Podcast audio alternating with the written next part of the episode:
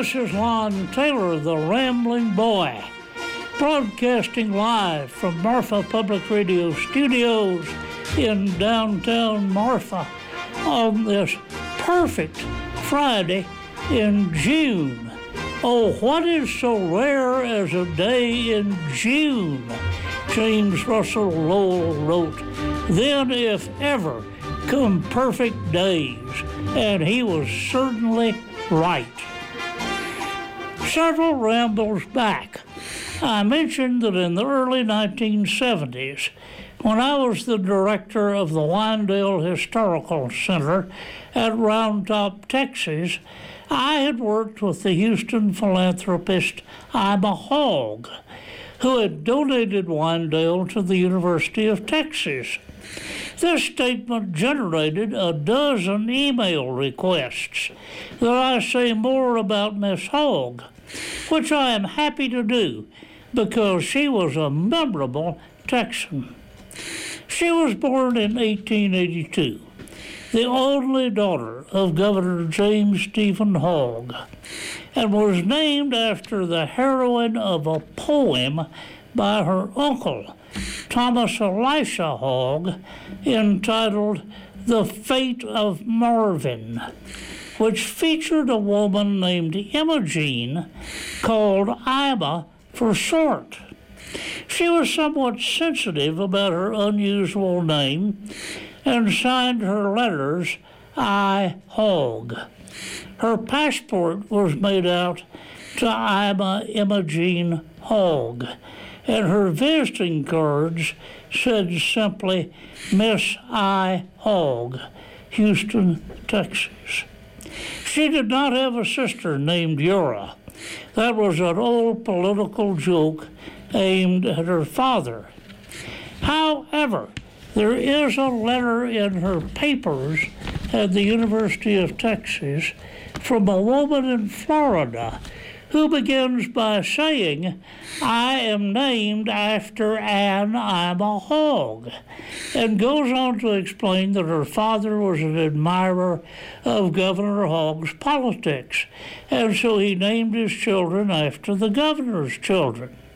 She has brothers named Will, Mike, and Tom, she says, and concludes by writing, I have a sister named Ura. I was privileged to work with Miss Ima at Winedale during the last five years of her life, and I gained an enormous respect for her abilities. Early in her life, she seriously studied music, and she became a Bach scholar.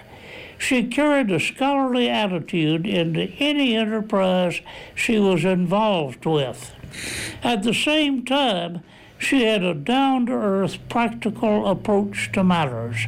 She firmly believed that any problem could be solved by a combination of common sense and elbow grease. One of the disconcerting things about Miss Ima was that her memory went back to the last years of the 19th century, and she had known people who were only names in history books to me. I once asked her what she did for amusement when she was in music school in New York between 1901 and 1903. She thought a minute and replied, Well, I helped Mrs. Davis with her Thursday afternoon receptions. What Mrs. Davis was that? I asked. Why, Mrs. Jefferson Davis, Miss Ima replied. She went on to explain that after becoming a widow, Mrs. Davis moved to New York and held Thursday afternoon receptions for any Southerners who were in town and cared to call. I had a hard time believing that I was talking to someone who had known the First Lady of the Confederacy. She once greeted a group of visiting mayors from Hawaii who were touring Bayou Bend, her home in Houston, which she had given to the Museum of Fine Arts to display her collection of American furniture, by saying to them, You are from Hawaii. I have met your queen. This drew startled looks from some of them who did not know that Hawaii had ever had a queen. It turned out that she had accompanied her father to Honolulu for the ceremonies accompanying the annexation of Hawaii in 1898 and had presented had been presented to Queen Liliuokalani. Miss Ima had a sharp disdain for two things self importance and self pity.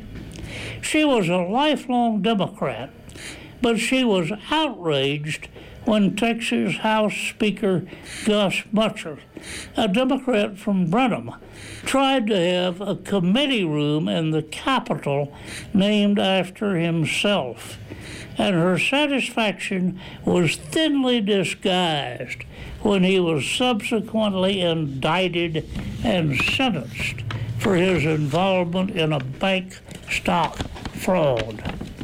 She was given to late night telephone calls, and one night about midnight, she called me to ask if I knew how many people Governor Dolph Briscoe had on his staff.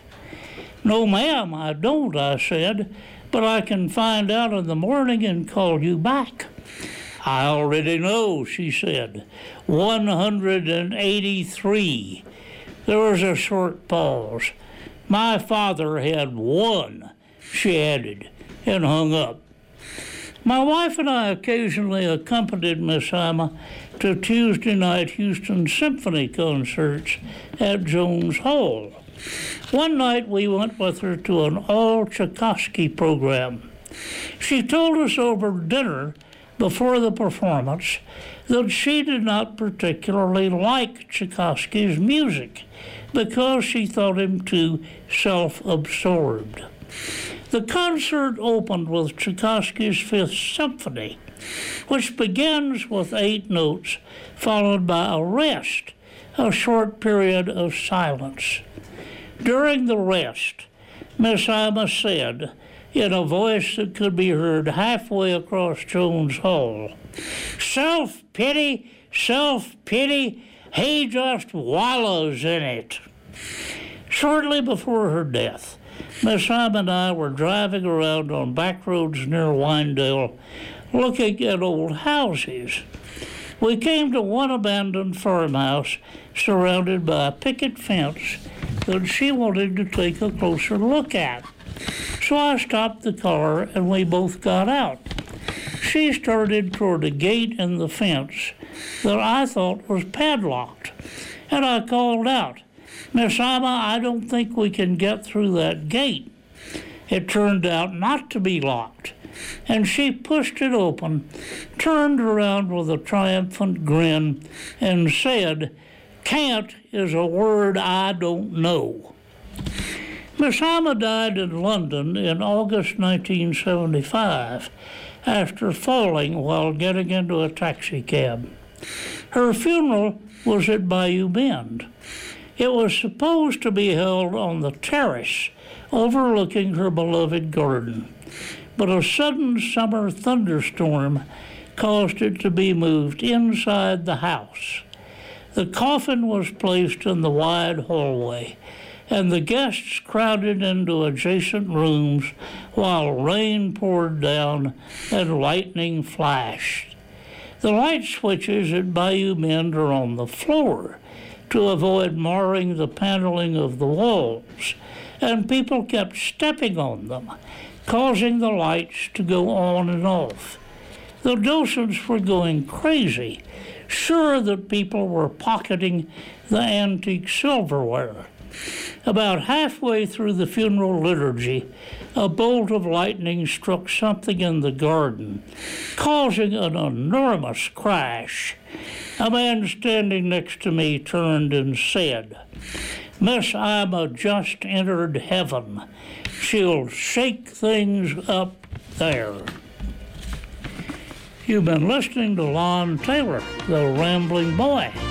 I'll be back at 11 o'clock next Friday with another story about Texas.